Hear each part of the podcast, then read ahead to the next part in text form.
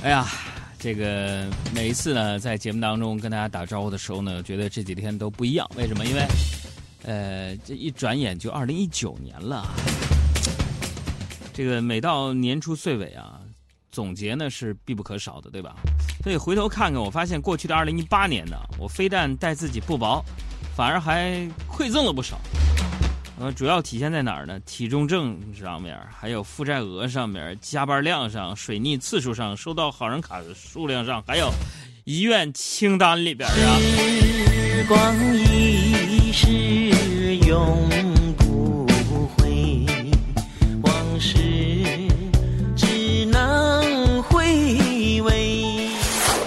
我这发现一个规律啊，就一旦人过了三十岁之后啊。就会有一种感觉，不敢过年。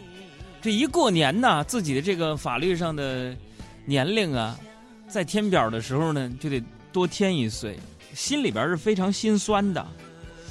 每到这个时候呢，你看年终岁尾的时候啊，朋友圈啊，一定就有人哀嚎啊，一年过去了，目标要离我更远了。底下就有人评论说，等一下。我先找找年初的目标计划表哪儿去了。我明年的目标是把去年的目标给实现了。这一到年初呢，很多人都会产生啊，干嘛呢？改变现状啊！我要坚持跑步健身，戒掉熬夜的习惯，读完一百本书。嗯，想法很美好，但是呢，却很少付诸实践。你比如说，我身边很多朋友就这样买了跑步机啊，听说膝盖会受损。一次也没跑过，想要减肥，面对甜食、麻辣烫的诱惑，就总说明天再开始吧。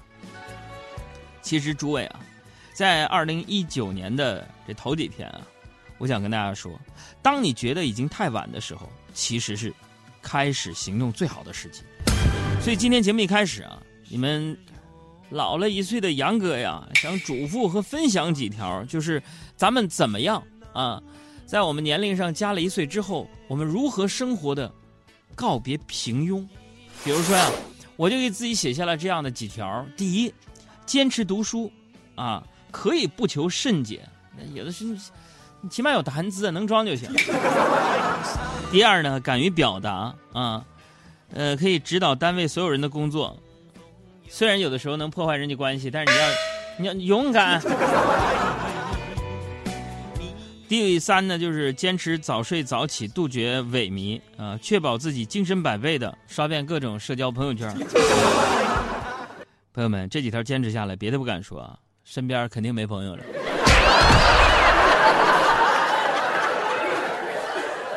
所以听节目有时候要正话反听啊，这个，呃，是给大家说了一些啊，经常我们在生活当中做的不好的这些地方，讽刺了一下。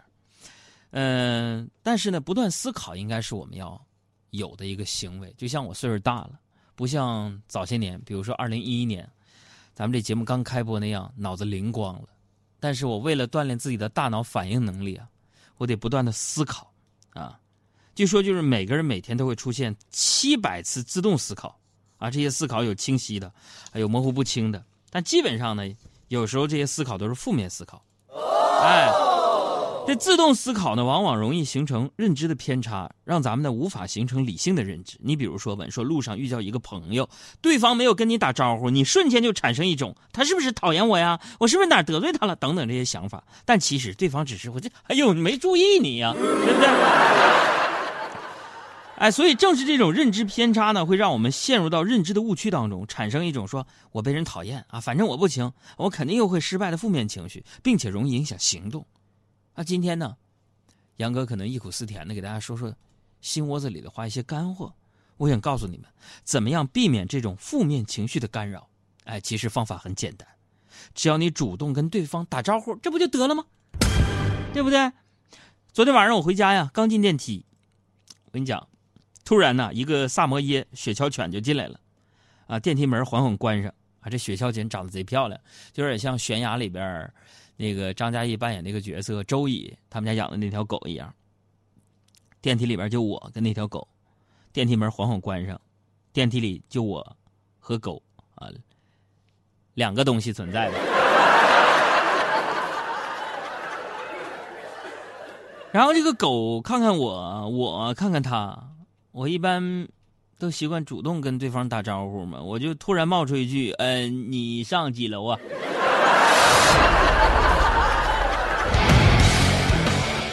岁数大了，脑子真卡了。你再比如说，啊，呃，朋友说了，杨哥，你在节目当中老说脑子卡，脑子卡，那正确读音是卡。我知道，我只是在这做一个错误示范，行吗？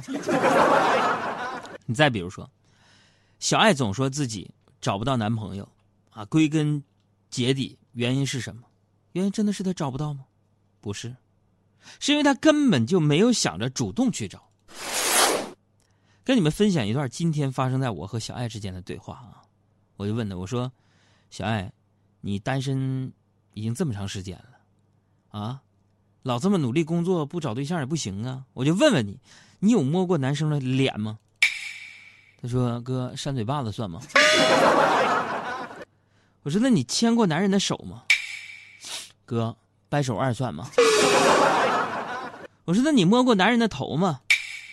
哥，弹男生脑瓜崩算吗？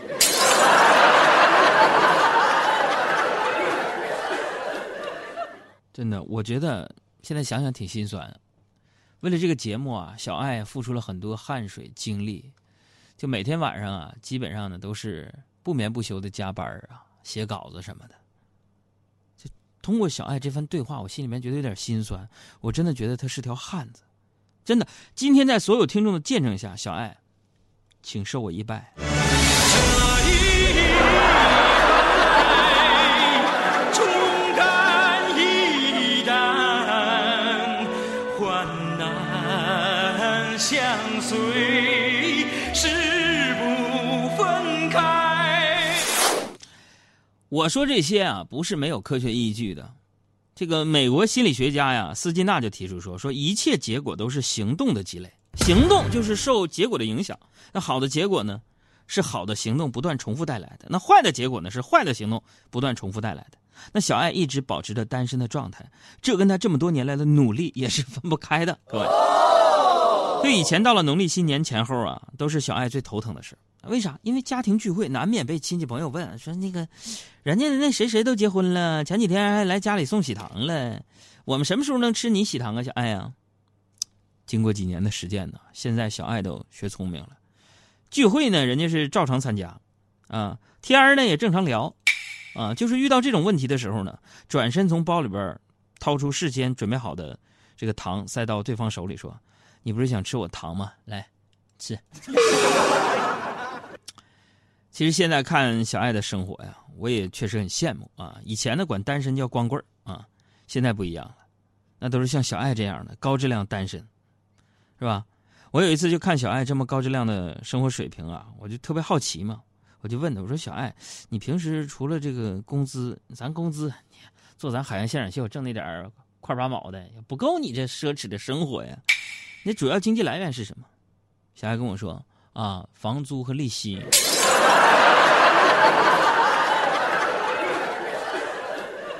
诸位，这是我听到的最土豪的一个回答。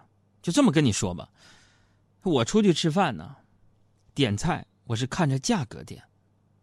小爱出去吃饭点菜从来不看价格。前几天元旦前，我请大家吃饭，点菜的时候就看到一道这个菜名叫什么“雷劈青龙八十八”。什么叫雷劈青龙呢？小爱就说了：“哥，这个名字多威武霸气，价钱也吉利，咱来一盘尝尝吧。”一会儿菜上来了，大家都愣了：“啥菜？雷劈青龙什么玩意儿？拍黄瓜？”